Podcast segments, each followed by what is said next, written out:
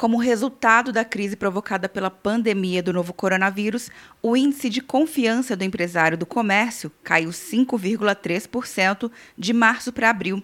O indicador calculado pela CNC, Confederação Nacional do Comércio de Bens, Serviços e Turismo, divulgado na quarta-feira, ainda assim mostra que a confiança segue acima dos 100 pontos em todas as regiões.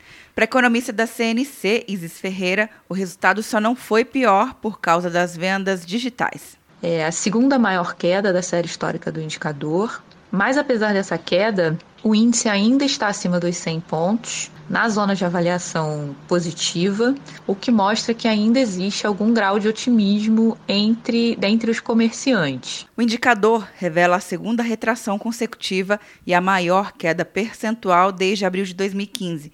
Em relação a abril do ano passado, o recuo foi de 3,6%. Os dados divulgados pela CNC mostram que, na comparação com março deste ano, houve quedas de 5,1% na confiança em relação ao momento atual, de 6,3% nas expectativas e de 3,2% nas intenções de investimentos.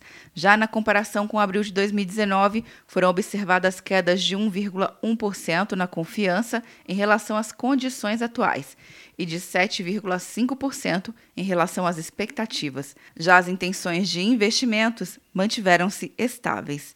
Quer um ano sem mensalidade para passar direto em pedágios e estacionamentos? Peça a Veloy agora e dê tchau pras filas. Você ativa a tag, adiciona veículos, controla tudo pelo aplicativo e não paga mensalidade por um ano. É por tempo limitado. Não perca. Veloy. Piscou, passou. De Brasília, Luciana Castro.